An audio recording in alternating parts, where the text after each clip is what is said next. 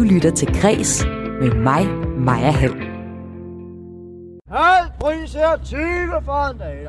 Halv pris på kultur, et visionært teater banket i knæ og Disneys nye streamingtjeneste, der kommer til Danmark. Udover en håndfuld kulturnyheder, der dukker jeg den næste time også ned i novellerne. Fordi måske er det dem, du skal have med på ferie, i stedet for den store roman. Noveller er som film, mens romaner er som serier. Det mener et nyt forlag i Danmark, som øh, kun udgiver noveller. Og det gør de, fordi de tror på, at novellerne netop er det, vi har brug for i dag, hvor tid i den grad betragtes som en mangelvare. Hvordan har du det egentlig med det? Skriv ind på sms'en. Er du god til at læse i hverdagen, eller synes du er lidt tidskrævende? Så faktisk kunne du faktisk godt tænke dig nogle noveller med på sommerferien. Send mig en sms på 1424. I beskeden skriver du R4, laver et mellemrum og skriver din besked. Og nu du er i gang, du må også godt komme med nogle anbefalinger til mig på noveller, du synes er fede. I programmet her, så kan du også høre et nyt nummer fra Beyoncé, og så kan du også høre fra den mest spillede kunstner i Danmark. Og det er ikke ham her.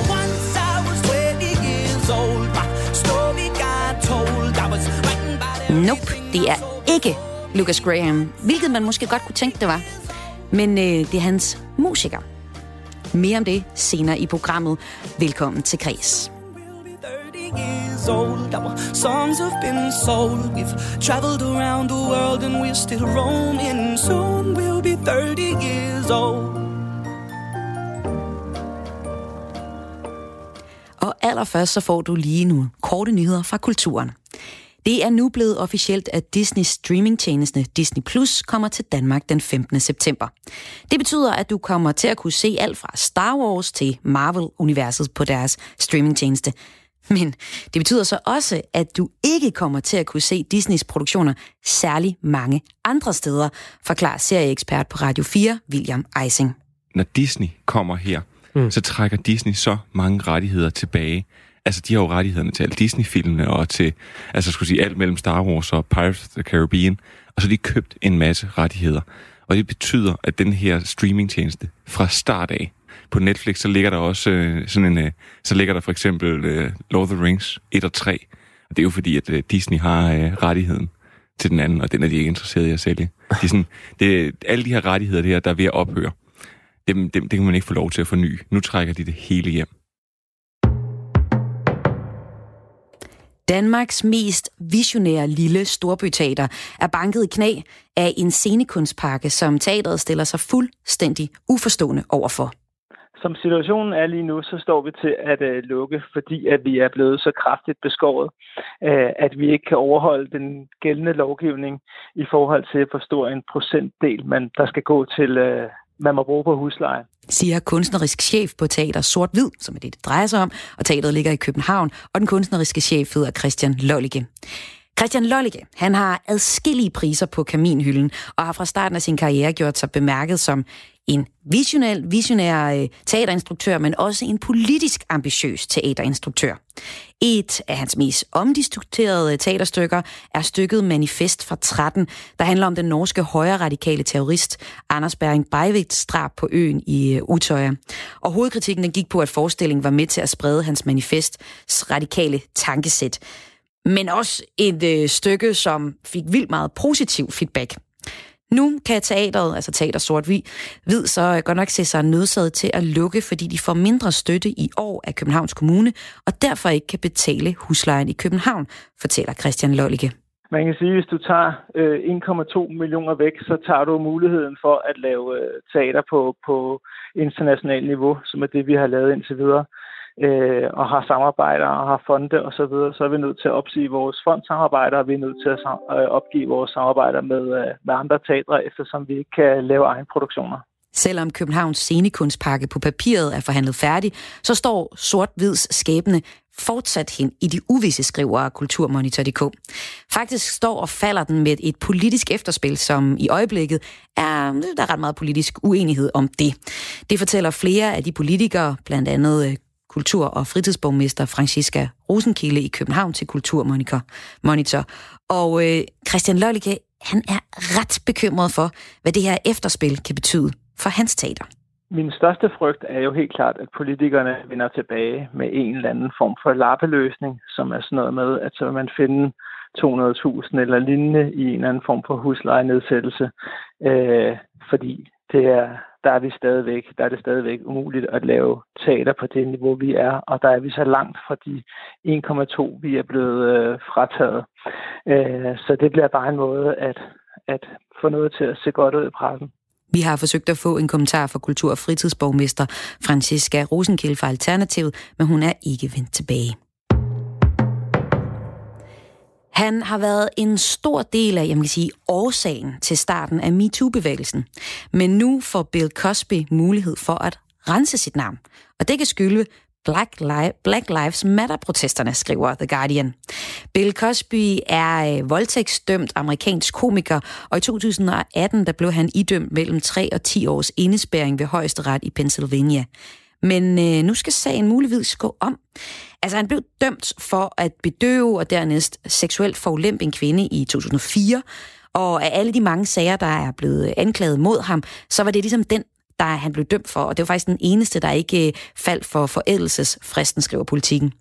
Men tirsdag, så gav Pennsylvanias højeste ret Cosby mulighed for at appellere sin dom og kigge på anklager og beviser endnu en gang det overraskende ved det er, altså en talsmand for Cosby, de øh, beder folk bemærke, at beslutningen om at høre flere Cosbys anklager falder sammen med Black Lives Matter-demonstrationerne.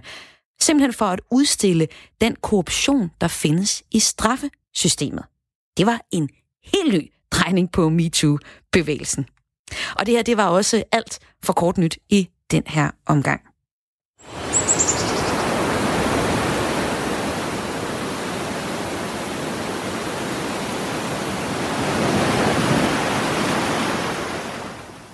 York stiller sig på terrassen uden for kunstnerlogen. Trækker kameluns tørklædet op, så det dækker halsen. Det blæser lidt ud fra havet. Jo, har sgu dejligt. Så skal sådan en døgnflue ikke komme med sine støvler og sin åndssvage t-shirt. Det var godt, at Mitte fik vist ham bort. Så var der alligevel noget krudt i den gamle kone. Og godt, at forstanderen så havde kendt arbejdsgangen, havde vidst, hvem der skulle pleases. Sådan lyder åbningen af novellen Røvhul, der netop udkom på forlaget Novellix, der udelukkende udgiver noveller. Og det synes jeg er ret interessant. Og nu øh, velkommen til forfatteren til novellen. Det er dig, Jakob Skyggeberg. Velkommen til. Tak.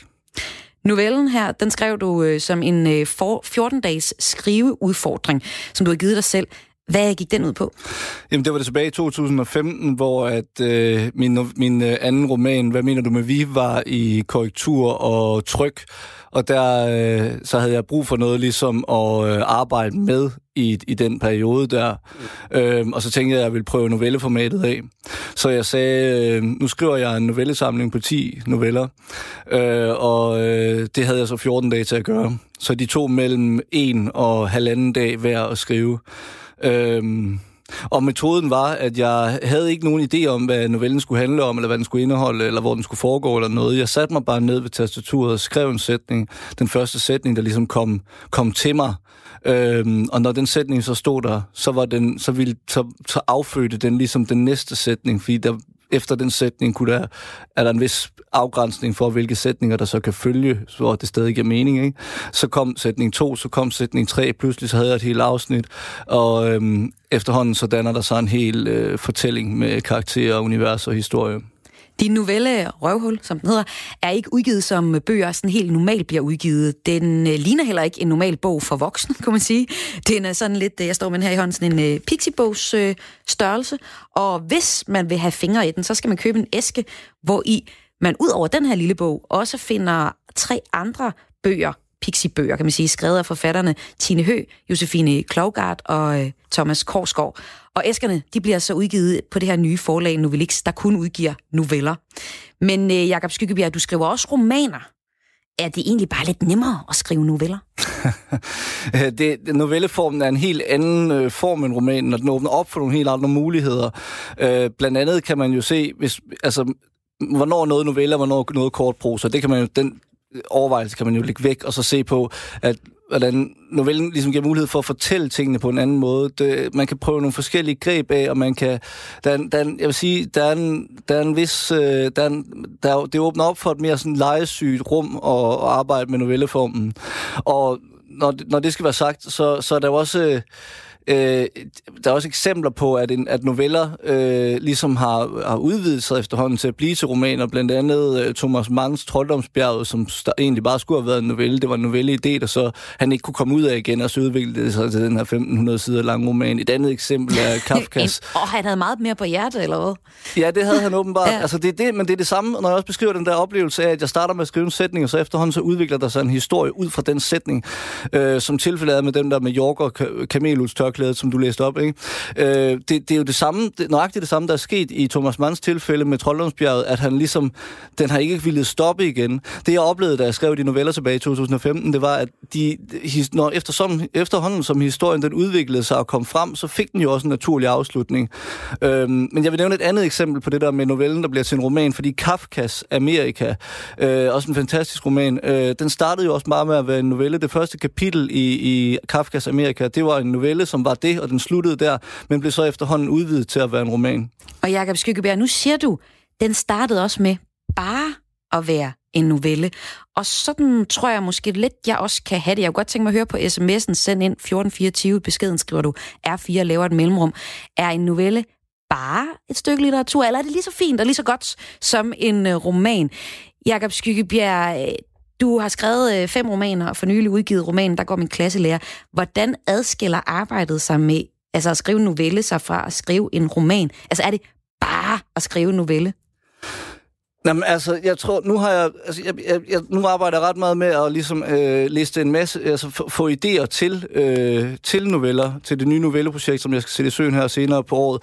Og, og, og i den forbindelse, så synes jeg, at novellen den åbner op for, at jeg kan øh, gå ud, altså bare jeg går en tur, så kan jeg få øh, ideen til 1, 2, 3, 4 nye fortællinger, hvor jeg ligesom har, altså der, der ligesom bare er et frø, hvorud fra, at den her, øh, hele den her novelle kan vokse. Og det vil være, det vil være ret risikabelt at, at, at gøre alle de her idéer til romaner. Hvorfor? Øhm, Ja, man kan heller ikke vide, om når man så sætter sig ned og arbejder, på et, arbejder med ideen, at den så bliver ved og ved og ved med at folde sig ud og blive, blive, ende med at blive til en roman. Det kan man ikke vide på forhånd. Men, øhm, men hvis jeg for eksempel har en... Øh, altså, hvis, hvis jeg har, hvis jeg har en, en hvis, jeg, hvis jeg får en idé, som er øh, som ser ud på en bestemt måde, så, så, øh, så når den idé skal, bliver, får lov til at vokse frem og blive til et, et, et stykke kunst, et, stykke, et værk, så, øh, altså, så kan det være, det stopper, så kan det være, den, den, den stopper med at vokse, når den har nået 10 øh, bogsider. Det kan også være, at den bliver 50 bogsider, så vil det jo stadig være kaldt for en novelle. Pludselig så er den nået op at blive 80 bogsider, og så kalder vi det pludselig for en kortroman. Altså, der er, ikke no, der, der er som sådan ikke nogen grund til at... Altså, det, jeg, jeg tror, det der også tit sker, hvis man, øh, hvis man ikke nødvendigvis fra starten siger, nu vil jeg skrive en novelle, øh, det er, at man, man potentielt kan, kan, kan ende ud med hvad som helst. For det kan også være, at man ender bare, med at sidde med en novelle på en, på en halv side, øh, og så, så er det måske nærmere det, vi normalt vil kalde for kortprosa og så videre. Det kan du snakke med dem ud for litteraturvidenskab på KUA om. Jamen, dem tager vi en anden dag. Jakob Skyggebjerg, jeg kan faktisk forstå på dig, at du er blevet ret tosset med noveller, fordi øh, du planlægger at skrive 50 af slagsen. To, øh, ja. Og du øh, må så kun bruge en uge på hver. Hvad er det for et projekt? Altså, er det overhovedet et projekt, som jeg gider at læse, eller er det bare en sjov lille skriveøvelse, du laver til dig selv?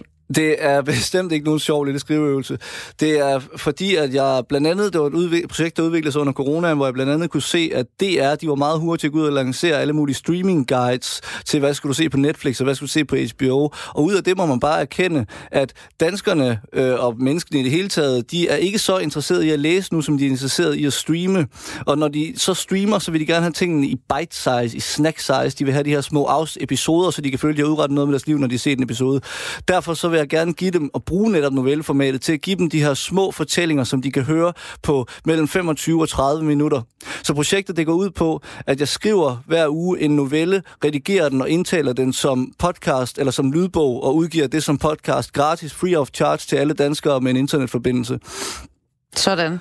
Tak fordi du var med her, Jakob Skyggebjerg, forfatter og aktuel med novellen Røvhul, som er udgivet af Novelix. Der er det her nye forlag i Danmark, der kun udgiver noveller. Tak fordi du var med. Tak. Senere i programmet taler jeg med forlagschefen, altså fra Novelix, om hvorfor de tør satse på at bygge en helt forretningsmodel op om noveller. Og jeg kunne også godt tænke mig at høre dig, der lytter med. Hvad er dit forhold til novellen? Jeg tror, jeg har været lidt skeptisk over tid, men lige nu, når jeg snakker med Jakob Skyggebjerg, kommer jeg nok i tanke om, det er nok kortprosa, jeg er lidt skeptisk overfor. Sådan en, en flagrende kort tekst. Jeg kan egentlig godt lide en bog med øh, forskellige noveller i. Jeg kan huske Naja Marie Eids Bavian, der også vandt en litteraturpris. Den åbnede øjnene for mig tilbage i nullerne på et eller andet tidspunkt. For at øh, novellegenren egentlig er ret fed, fordi man får en helt afsluttet historie, og, øh, og kan så stadig også øh, nå at lave andet på den dag. Halv pris er 20 for en dag. Vi får kun, når vi ser her 20 for en dag. Her i sommerferien kan du håbe på at spare penge, hvis du for eksempel planlægger at tage på museum eller i zoologisk have. Halv pris på kulturtilbud. Det er et af tiltagene i regeringens sommerpakke. Men den får en blandet modtagelse, fordi mange kan slet ikke bruge den, lyder kritikken. Du kan for eksempel ikke regne med at slippe med det halve, hvis du skal i teateret. Det siger direktør for brancheorganisationen Dansk Teater, Peter Mark Lundberg, der er skeptisk over for den del af sommerpakken. Det var tydeligt at se, at politikerne virkelig øh, havde lagt sig til for at gøre noget godt for kulturlivet øh, bredt set, og også gøre noget for at få danskerne til at komme ud og få oplevelser igen. Der er bare lige det tekniske, at når man er branchedirektør for øh, 76 teater over hele landet, så det første, man tænkte, det var, jamen der er jo ikke nogen, der laver forestillinger, og det er jo alt, alt, alt for sent at komme i gang med at lave teaterforestillinger til denne her sommer. Så for teaterens vedkommende har det her ingen effekt, og det er drønærveligt. Det betyder, at der ikke er nogen teater, der reelt set kan gøre brug af den her halvprisordning? Nej. Der er, øh, vi har hørt rundt i kredsen, og der er ingen teater, der vil nå at kunne komme i gang med det her. Det tager 6-8 uger at opstarte en teaterproduktion, og 6-8 uger, det er lige over på den anden side af skolernes sommerferie. Og så er den her ordning øh, desværre stoppet igen. Så det, der er ting som en, en rigtig god ting for kulturlivet, er i praksis virkelig svært at udføre. Men kan man så ikke bare sige, øh, øv bøv, det var ikke lige noget til jer, men det er rigtig godt for resten af kulturen? Jo, vi glæder os rigtig meget over, især museerne øh, kan få gavn af det her. Men det er jo drønende ærgerligt, når vi ved, at både kulturhuse, spillesteder, biografer og, og øh, teaterne, som jeg repræsenterer, alle sammen kigger ind i et efterår med øh, altså kæmpe usikkerhed om økonomien. Og størrelsen på den her pakke havde faktisk holdt hånden under hele dansk kulturliv, i hvert fald frem til jul, og måske længere, længere hvis man lige havde trukket vejret og øh, lavet øh, og stykket den sammen på en anden måde, end det man gjorde her. Og det er vi godt nok ærgerlige over. Hvad skulle regeringen have gjort i stedet for? Regeringen burde øh, kigge ind i, at udfordringerne er ikke at få danskerne til at gå ud og opleve kultur lige nu. Danskerne vil rigtig gerne i, tilbage. Vi kan se, at danskerne øh, køber billetter i et væk, men til gengæld så øh, har vi ikke råd til at spille teaterforestillinger for dem. Øh, det er ikke sådan, at bare fordi man har et halvt stort publikum, som man plejer, så har man halvt så mange udgifter. Man kan ikke spille Romeo og Julie kun med Julie. Øh, så det regeringen skulle have gjort, det var, at de skulle have givet øh, et ekstra tilskud til alle kulturinstitutioner og øh, bede dem om at gøre det, de plejer. Det havde givet langt større effekt og kommet langt flere danskere til gang. Det er slet ikke tvivl om. Hvad håber I så på, der sker nu? Vi håber først og fremmest, at museerne får en god sommer med den her sommerpakke. Men vi håber også, at man kigger på, om det beløb, man gav, måske i stedet kunne bruges ind i efteråret til at holde hånden under resten af dansk kulturliv. Det ville være trist, at man rundt omkring landet gør så meget umage med at brænde øh, de her kæmpe millionbeløb af på noget, som ikke har særlig stor kunstnerisk værdi eller stor kulturel værdi.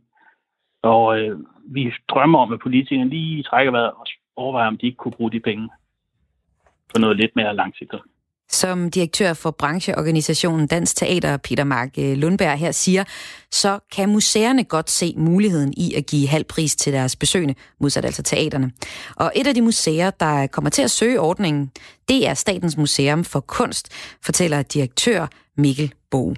Vi håber, øh, at der kommer gæster, som måske øh, øh, tøver øh, øh, over for at øh, skulle betale en almindelig entré, og som, som endnu ikke føler sig parate til at købe et årskort. For det er jo klart, hvis man er en hyppig bruger et museum som Statens Museum for Kunst, så, så, så vil man overveje at købe et årskort, øh, der svarer til lidt mere end to, øh, to entrébilletter.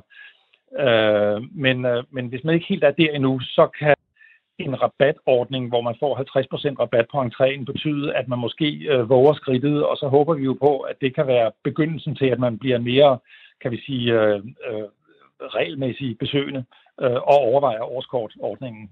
Direktør på Statens Museum for Kunst, Mikkel Bog, gør det klart, at det er vigtigt, at der også er andre hjælpepakker end den her halvprisordning. Og de forventer desuden, som statslig institution, som Statens Museum for Kunst er, at der kommer en eller anden form for kompensation for det, museet har tabt på grund af nedlukningen under coronapandemien. Så det, du har hørt nu, det er de, der er utilfredse med den her halvprisordning. Dem, der er mere eller mindre tilfredse. Og så er der Nationalmuseet, som øh, kan være bekymret for, at politikerne tror, at en halvprisordning redder hele kulturen. Vicedirektør på Nationalmuseet, Annie Mogensen, velkommen til. Tak skal du have. Hvad betyder det for jer, at I kan søge en øh, halvprisordning? Jamen, jeg synes, at begge mine øh, to kollegaer der egentlig har præsenteret det meget godt. Altså, det betyder jo, jeg synes jo det, også, det er skønt, at der er politisk fokus på kulturlivet. Det vil jeg godt sige, at man har prioriteret midler til kulturen, til at fremme besøg i hele landet på blandt andet museer, som også det glæder os. Altså, det er jo super positivt signal fra politisk side. Øhm, og vi søger den her halvprisrabat. Selvfølgelig gør vi det, fordi forhåbentlig vil det være med til, at øh, altså, vi ved, at prisen er en barriere for nogen. Øhm, og derfor så håber jeg selvfølgelig, at de nu får lyst til at mulighed for at komme ud og opleve noget af alt det, vi kan. Det ville være fantastisk, hvis det sker. Øhm, men man kan sige, at jeg deler vores bekymring. Vi, vi ser jo meget frem lige nu, så den her sommerpakke, den er, skal selvfølgelig gøre noget godt for alle danskerne. Det håber jeg, den gør. Øh, men vi kigger jo meget frem og ser på, hvordan er det, vi kommer ud af 2020, og hvordan ser 2021 ud. Så, så det er noget af det, vi bruger mange, øh, mange tankespænd på. Det er, øh, hvordan ender det her egentlig med at se ud for os. Så den her halvprisordning er egentlig bare mest fed for, for mig, der tænker, fedt, så kan jeg spare nogle penge. Men for jer, så skal I lige have lidt mere for at få tingene til at, at løbe rundt. Ja, altså man, man kan i hvert fald se, at der skal ske noget voldsomt med besøgsmønstrene. Ikke? Altså lige nu, der kan vi se, at der er store regionale forskelle. Nationalmuseet er jo et, et museum, som har besøgssteder og museer rundt omkring i hele landet. Og det er jo interessant at se, at for eksempel et frilandsmuseum, hvor man kommer ud under åben himmel med teater, sjove ting for børn, der går det rigtig godt. Vi har sådan set samme besøgstal, som vi havde sidste år. Vi har rigtig godt fat i danskerne. Og så har vi Indre København med nogle af vores store steder. Nationalmuseet, Krigsmuseet, øh, Christiansborg, hvor at vi er nede at ramme 10 procent af det besøgstal, vi havde sidste år. Så det indtægtstab, vi har, øh, det er så stort, at, at sommerparken jo selvfølgelig ikke hjælper på det.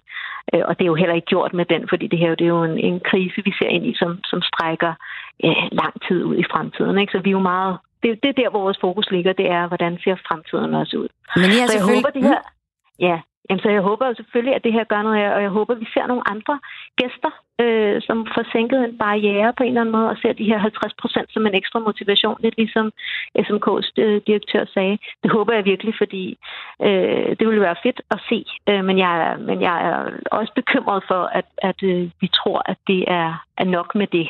Men du er jo også, altså som Nationalmuseet, er jo også ja. øh, en del, altså et statsejet øh, virksomhed, så på den måde skal ja. I måske nok klare jer. Kan du egentlig øh, give det mening, det du hører øh, Dansk Teater sige, altså at halvprisordningen særligt er til museer, fordi det er bare at smække ja. en halv pris på, på på lørdag, når sommerferien ja. går i gang, men øh, ja. for de private teater, der er der sgu ikke meget at hente der. Jamen, det er da helt klart, at det her det rammer meget forskelligt i øh, kulturlivet. Altså, øh, og vi har mange forskellige... Altså, jeg, vi, vi ved jo, nu taler jeg lige før om, at vi har lavet en del analyser øh, af det her med prisfølsomhed. Altså, du ved, er prisen egentlig en barriere for folk? Og der er nogen i Danmark, for hvem prisen er en barriere. Men det er en langt større barriere, hvad det er, vi har at byde på. Altså, hvad det er for nogle oplevelser, vi tilbyder. Og der kan man sige, hvis man som teater jo ikke har nået at kunne producere en forestilling, fordi man ikke vidste, hvordan, om man kunne åbne dørene hen over sommeren, så, så, så batter det jo selvfølgelig overhovedet ikke. Øhm, så det rammer os jo selvfølgelig skævt på tværs af kulturlivet. Tak fordi du var med her, vicedirektør på Nationalmuseet, Annie Mogensen. Regeringen og partierne bag aftalen har afsat et øh, rammebeløb på 186,5 millioner kroner til den her rabatordning. Ordningen er så øh, frivillig for, frivillig for kulturinstitutionerne at deltage i. Du lytter til Græs med mig, Maja Hall. Og nu skal vi til det mest spillede, øh, eller den mest spillede kunstner i Danmark, ikke? Og øh, jeg sagde lige i indledningen, at det i hvert fald ikke var Lucas Graham. Men øh, det var en, der har noget med Lucas Graham at gøre. Jeg synes, det er så sjovt, det her. Fordi organisationen Grammix, den offentliggør øh, hvert år, hvilke 10 musikere, der øh, var spillet mest øh, sidste år, altså så i 2019. Og det er så i dansk radio, tv, butikker, caféer og alle de her forskellige offentlige steder. Men øh, altså, og samtidig så udbetaler den her organisation så også penge til sine medlemmer på grund af netop, hvor meget de er blevet spillet i offentligheden øh, det forgangne år, skriver Gaffa. Og listen i år, den toppes af en fyr, der hedder Emil Falk. Kender du ham? Måske ikke, men du kender godt uh, Hugo Helmi, Thomas Helmi, øh, Christoffer, Alphabet, Benal, Lucas Graham og nogle af de her kunstnere, ikke? Og det er så fordi, at uh, Emil Falk, uh, som er primært guitarist, han kan spille på rigtig mange instrumenter, og han kan også synge kor, og det har han gjort på mange af de her numre. Faktisk så medvirker Emil Falk på 170 sange registreret af Grammix. Og øh, nogle af dem er, er tre af de største hits sidste år. Det er Christoffers My Heart, Alphabets Shadows og Hugo Helmings Young Like This. Så ryger man altså lige ind på øh, førstepladsen på det mest, den mest spillede kunstner. Emil Falk, han er 31 år gammel, han er uddannet fra det Jyske Musikkonservatorium, og øh, jeg kender ham, fandt jeg ud af, da jeg læste Gaffas artikel om det her, fra øh, hiphopbandet Flødeklinikken. Et øh, fremragende aarhusiansk orkester, der desværre ikke eksisterer mere, men noget af et vildt orkester, fordi udover ham her, ikke, så er det også øh, Tyrk Dikskov, der er med i Flødeklinikken. Og det er også øh, Sam Rigård, som du måske kender under navnet Soleima. Så de har affødt mange store stjerner. Og øh, fordi jeg synes, det var så fedt, at Flødeklinikken er der, hvor øh, øh Emil Falk altså startede. Så skal vi høre et nummer med Flødeklinikken. Det hedder Piger med pistoler.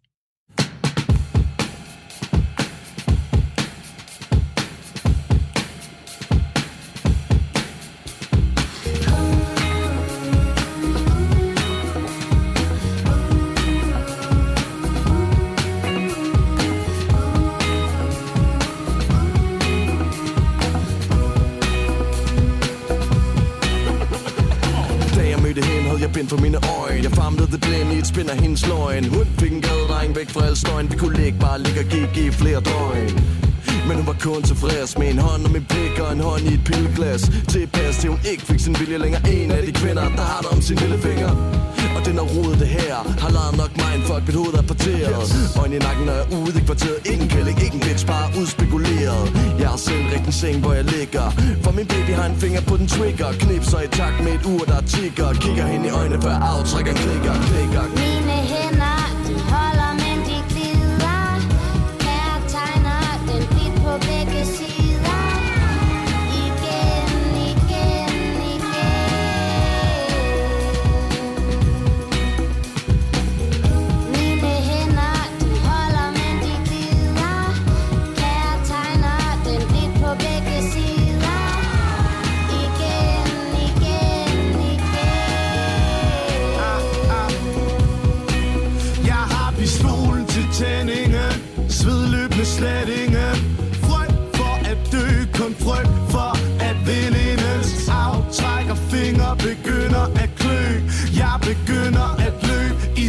tempo som sætningen for. Vi stopper op, og nu snakker vi igen. Tænker det er for sent, og det hele lakker mod den. Du holder den tæt, men du burde pege på dig selv. Hvor er du selv? Jeg er et nyt sted, og så slå lyd ned. Vil du ikke knap op? Hvad er det, du skyder med? Det er den samme hånd, som hørte lyse røde skyer ned. Hun vidste, hun ikke kunne slippe som et ego-trip Fik som en to klip.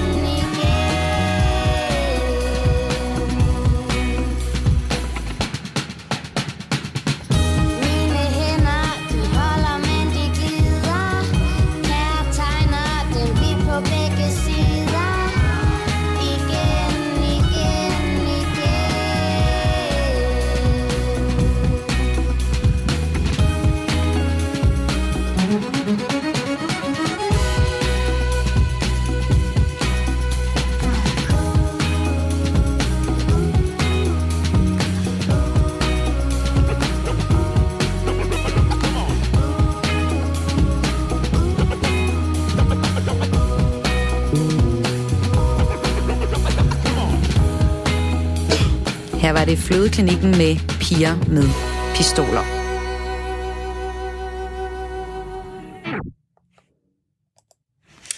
Rebound 11 Jeg går i seng med en person, der udtaler mit navn forkert. Jeg siger ikke noget. Nu gør han det igen. Nu gør han det igen. Nu gør han det igen. Nu gør han det igen. Nu føler jeg, at det er for sent at sige noget. Syg. Jeg er glad for det lille sår, der vokser frem på min læbe. Det er en herpesvirus, som jeg engang har fået af dig. Helium. Jeg suger helium fra en ballon til en fest og indtaler en besked på din telefonsvarer med heliumstemmen. Den lyder sådan her. Jeg er stadig forelsket i dig. Bagefter tænker jeg på, om du må kan høre, det er mig.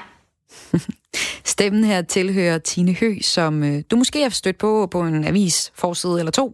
Lige nu er hun nemlig aktuel med romanen Tour de Chambre, men øh, hun er også aktuel med novellen High Soul, Fuck Love, som er udgivet af det nye forlag Novellix. Et ret særligt forlag, der kun udgiver noveller, og som jeg ser nærmere på i dag. For jeg undrer mig over, at de har bygget en helt forretningsmodel op omkring en genre, som jeg tror, nogen vil synes er lidt svært at gå til. Sådan har det i hvert fald selv, selvom det jo er meget rart, at en novelle den er overstået på kort tid. Men øh, at novellen er svær at gå til, det er netop en forestilling, Novellix ønsker at gøre op med. Det fortæller forlagschef Frida Christina Strøberg, og mener, at novellen er litteraturens svar på en film. Men jeg tror, at det er, at altså, vi, er, vi er overbeviste om, at, den, at det er en forestilling og ikke en sandhed. Nogle gange plejer jeg at sige, at en novelle er som at se en film, och øh, läsa en roman som att se en serie. För at, att, det är tidskrävande. Och, øh, och en, det tror jag bara gör att många inte får läsa lika mycket för det att man tänker att, att läsa är tidskrävande. Och sen, sen film, så blir det ju förtalt ting på en timme eller halvannan timme eller två timmar. Och det är också det, som en novelle kan. Den kan fortælle mycket på få sidor. Och det är nödvändigtvis inte det samme som, att det skulle vara svårt. Så jeg tror, den forestilling om, at det er svært, er også noget, vi prøver at øh, stikke hul på gennem at udgive dem i den her format, hvor man kan prøve det, uden at være så skræmt af det. Um, og at det går meget ud af, at det er sådan æstetisk øh, tiltrækkende, og at det er noget, man har lyst til at have med og give i gave, og at det er de store forfattere, som er vildt dygtige til at skrive noveller, uden at det for den sags skyld skal være svært. Altså det er ikke det, er ikke, det, er ikke, det, er, det er ikke det, at man prøver at, at øh, sætte en masse krav på læseren, bare fordi at det er en kort fortælling. Altså, det er mere som en beskrivelse af en situation, eller en beskrivelse af en spændende idé, og øh, bare noget, som sætter tanken i gang. Og ja, for mig er det sådan små vinduer ude i verden og ude i øh, øh, andre steder. Ja, og det her med, at den er æstetisk, det er i hvert fald også noget, man kan se øh, er, er ret vigtigt i forhold til, øh, at det er Instagrammable. Det er i hvert fald noget, som, øh, som florerer meget på, på Instagram. Men, øhm, men jeg kan ikke lade være med at tænke, at, at øh, I har valgt Jamen. at insistere på øh, den fysiske bog. Altså lige nu så ser vi, at rigtig mange de streamer, det kan både være som, som e-bog øh, eller som lydbog, men I insisterer på den lille øh, fysiske bog. Hvordan kan det være? Ja. Men det er både fordi, at jeg tror, at det giver bare noget andet at læse en bog. Det er også det, er også det der med, at det giver hver novelle sin egen bog, sin egen identitet, som du nogle gange mister, hvis du, hvis du læser det digitalt, fordi at så ligger den der tekst alt andet i din telefon. At det fokus, du nogle gange har lyst til at ligesom have på at læse, øh, bliver lidt forstyrret i, at du læser det digitalt. For du kan lige så gerne gå ind på Instagram så, eller gøre noget andet, når du har din telefon op. Men hvis man ligesom vil have den der break eh, fra det digitale, så giver det mening, at det er noget fysisk. Og en af grundene til, at vi holder fast i det, er, fordi at vi har fundet ud af, at det er mange, der virkelig godt kan lide at give litteratur i gave. At vi har, at vi har fundet, øh, at det har manglet lidt det på markedet, at uh, noget, man kan give, uden at det skal være en roman. For det kan også være lidt pres, både for den, som giver den i gave, øh, at man ligesom skal have læst den selv, eller kunne stå bag den, men også til dem, der får den. Sagde forlagschef Frida Christina Strøberg til min kollega Karoline Kjær Hansen.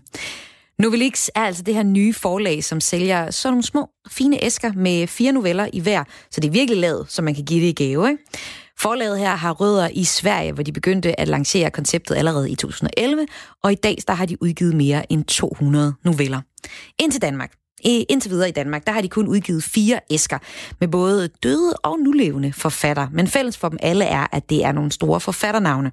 Der er for eksempel Jakob Ejersbo, der er Henrik Pontoppidan, der er Virginia Woolf, nogle af eksemplerne.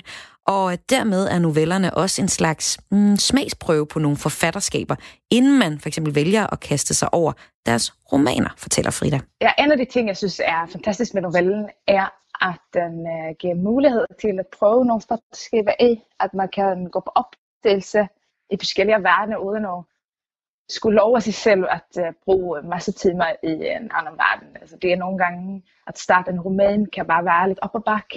Og hvis man vil have læsning i hverdagen, så giver det mere mening med novellen, synes jeg, i forhold til at få den der fuldstændige fortælling i en kortere tidsperiode sagde forlagschef ved Novelix Frida Christina Strøberg.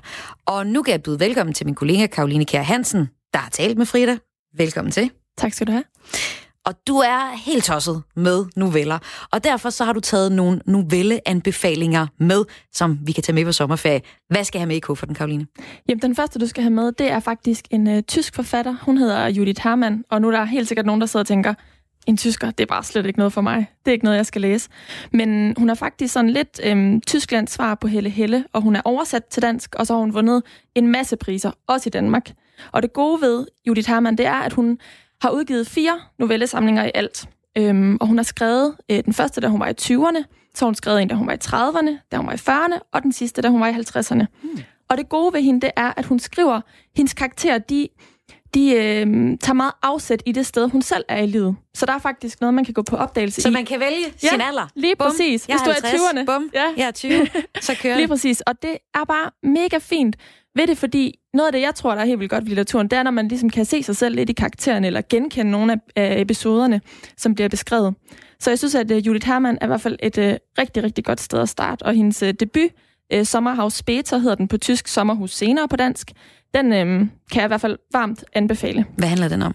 Jamen, den handler øh, rigtig meget om, øh, hvordan det var at være ung lige efter øh, Berlinmuren. Øh, den væltede i, øh, der i begyndelsen af 90'erne, og øh, selvom man måske ikke oplevede det, så beskriver hun ret fint det her med at være et ungt menneske og prøve at finde sin vej igennem livet og ligesom være søgende og, øh, og prøve at finde nogle holdepunkter på en eller anden måde. Og det var ret svært, særligt for de unge i øh, Berlin, efter Berlinmurens fald, fordi der var byen ligesom også bare totalt kaos. Altså det ydre afspejlede totalt det indre. Ah, fint. Ja. Og øh, det er så den ene. Hvad, ja. hvad kan du ellers anbefale? Jamen, det nummer to, det er Raymond Carver. Øh, mere specifikt novellesamlingen, der hedder What We Talk About When We Talk About Love. Hmm. Altså, hvad vi taler om, når vi taler om kærlighed. Og øhm, Raymond Carver kan jeg særligt anbefale til folk, der måske kan lide øh, Hemingway. Det tror jeg, der er nogen derude, der sidder og godt kan. Øhm, han er sådan... Øhm, ja, altså for det første, så titelæsset, altså essayet, der har samme titel som novellesamlingen har, synes jeg er det bedste der i. Men så er han også bare øh, minder ret meget om Judith Hermann egentlig, men, men sådan øh, lidt mere øh, minimalistisk i sin skrivestil. Altså han tager ligesom bare...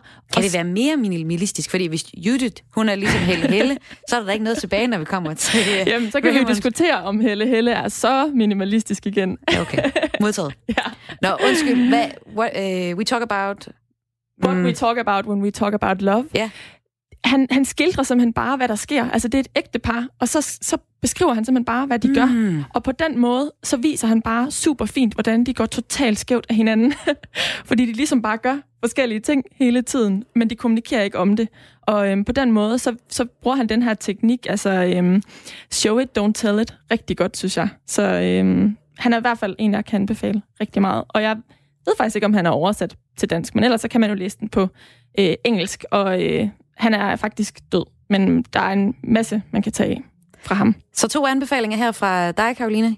Judith Herman og Raymond øh, Carver lige ned i øh, sommerferiekufferten. Tak fordi du var med, Karoline Kjær Hansen, vores øh, novelle-nørd her på Radio 4. Selv tak.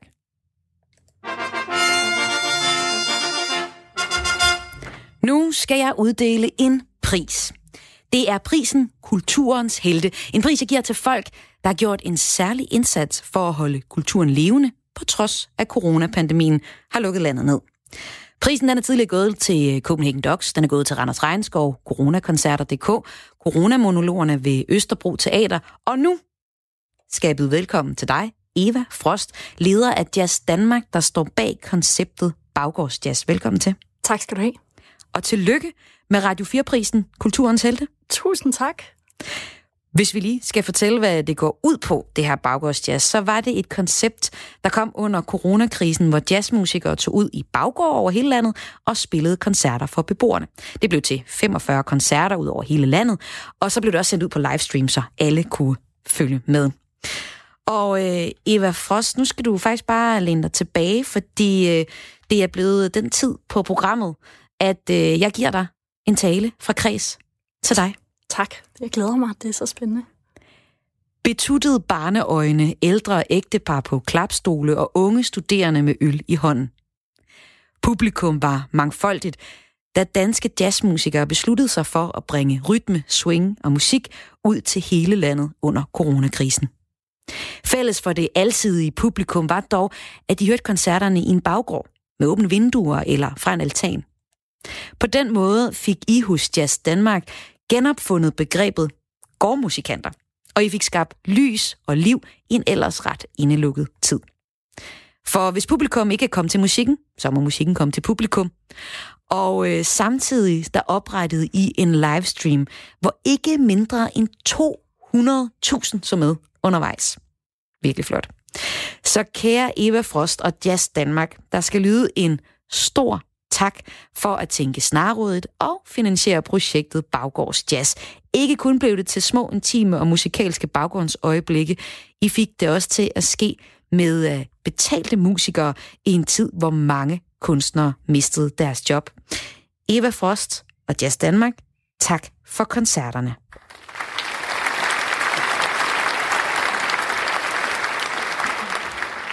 Så Eva, nu er du øh, officielt en af kulturens øh, helte her på Kreds, sammen med Jazz Danmark. Tusind tak. Det er meget overvældende. Eva, må jeg ikke høre, hvordan opstod egentlig ideen til de her øh, øh, koncerter? Jamen, ideen opstod jo faktisk øh, meget kort tid efter, at, øh, at øh, Mette Frederiksen lukkede Danmark ned. Øh, blot et par dage efter, så blev vi øh, ringet op af en af vores øh, gode kontakter fra jazzmiljøet, øh, Claus Rix, ned fra øh, den øh, grønne kødby, øh, som har nogle spillesteder dernede. Han var bare sådan, landet er lukket ned, skal vi ikke øh, lave nogle koncerter i min baggård, så kan folk følge med fra altanen. Og så sagde jeg, jo, altså ved du hvad, det vil vi da gerne være med til, men hvis Jazz Danmark skal gå ind i det, Claus, så bliver vi nødt til at sprede det ud til hele Danmark.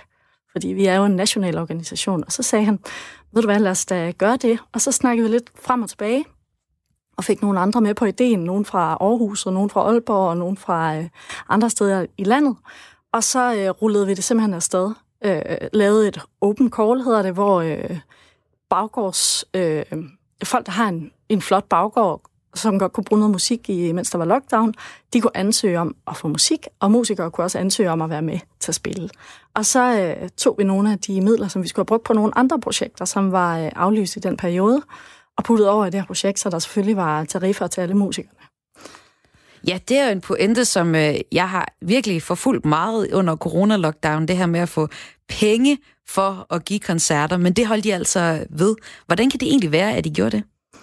Jamen altså, helt sikkert selvfølgelig, fordi vi godt kunne se, at koncerter bare blev aflyst på stribe, og øh, at musikerne, udover selvfølgelig at miste, en, øh, miste deres publikum og miste de øh, mennesker, som de spiller for, og det de lever for, som netop er at spille øh, live, og især inden for jazzen er selve live-musikken jo en stor ting, jamen så har de også mistet en masse indtægter. Så derfor var det rigtig vigtigt selvfølgelig at øh, sikre, at der var honorar til alle.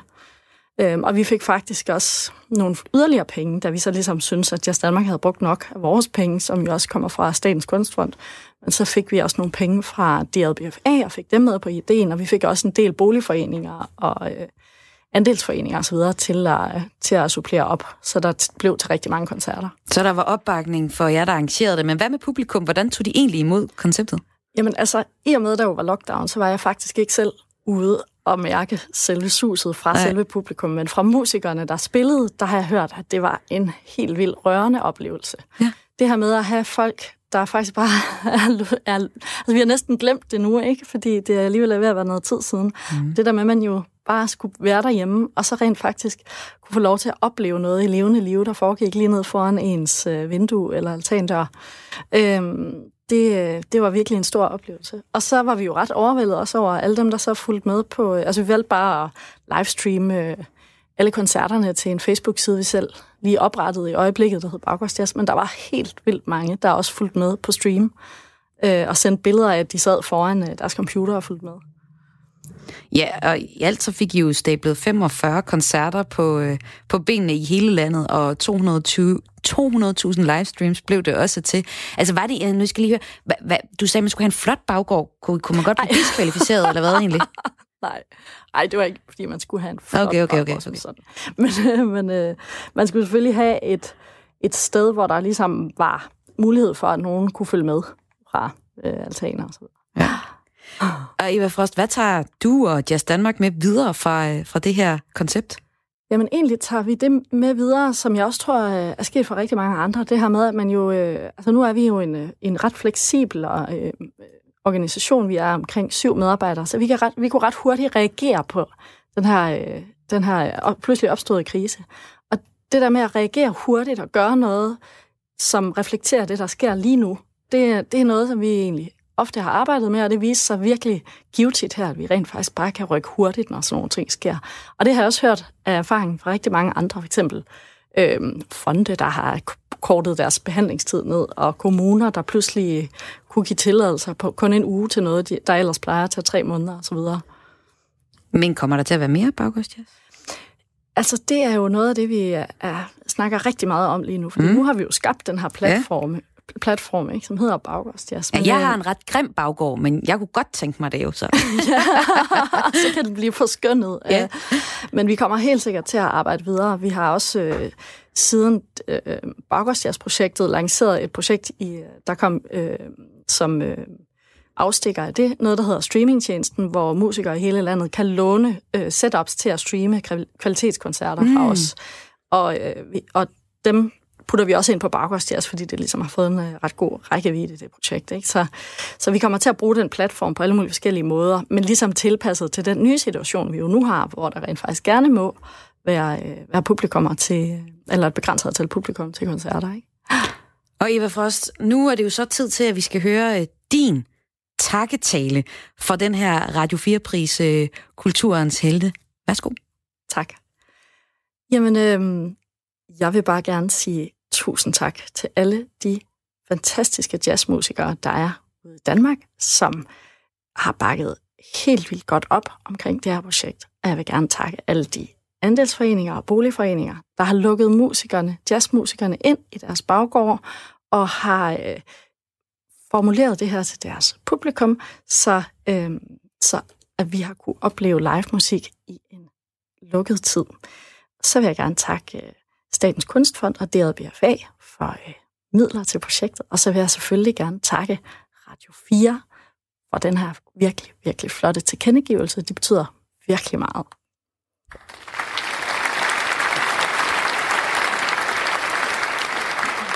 Eva Frost, tak, og tak fordi du vil takke os også. Det er vi glade for. der det er da et skide godt initiativ. Der skulle være en uh, buket blomster til, uh, til dig på vej. Måske er den allerede landet på dit uh, bord. Du er i København, så jeg kan ikke se dig lige nu.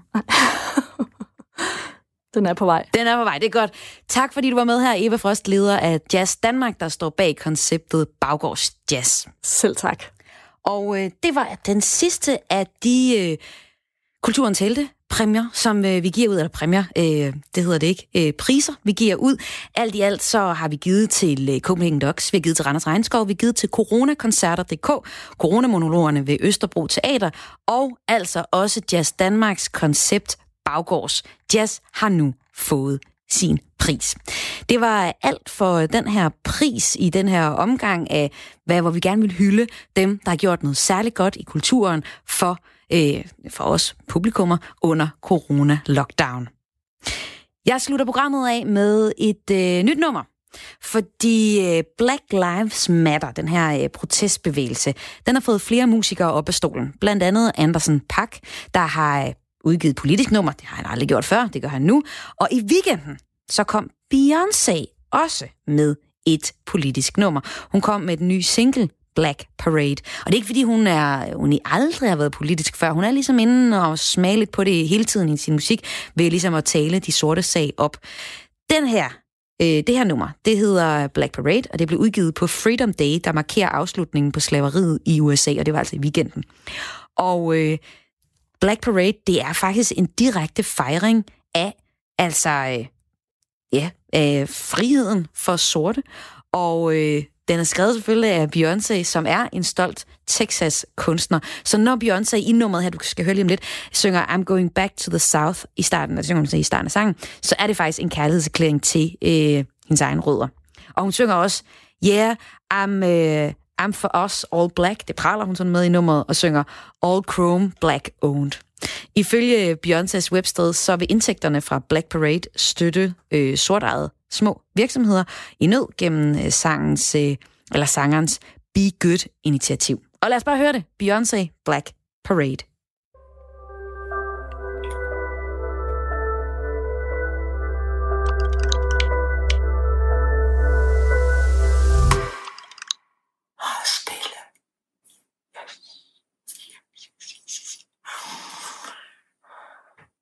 Det var noget helt forkert, vi har fået på. Vi sætter det her på.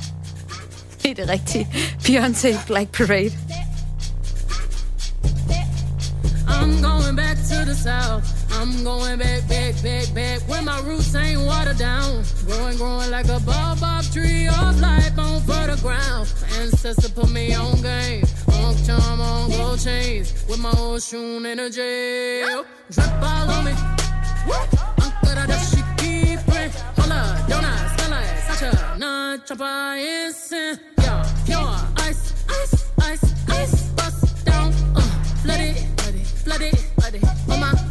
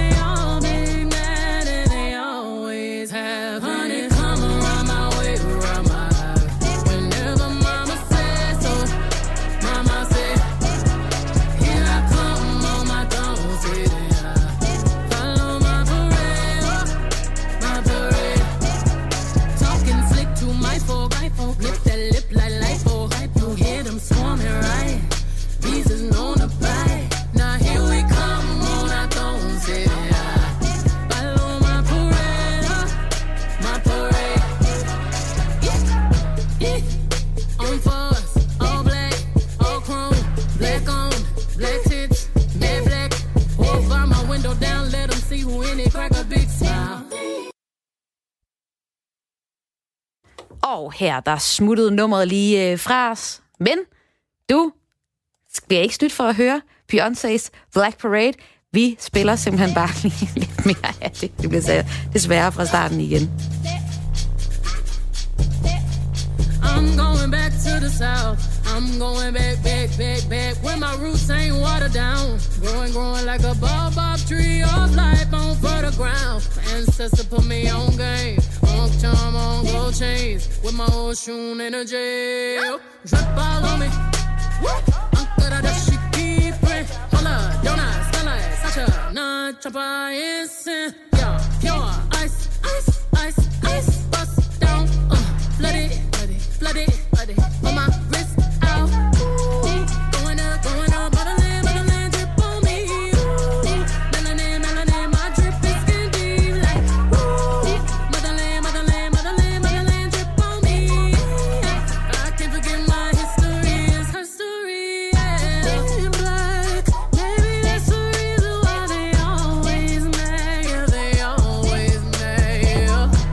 Nu fik vi uh, beat uh, Beyoncé's Black Parade over i to. Det skal jeg beklage. Jeg synes, du kan gå ind og finde nummeret på øh, YouTube.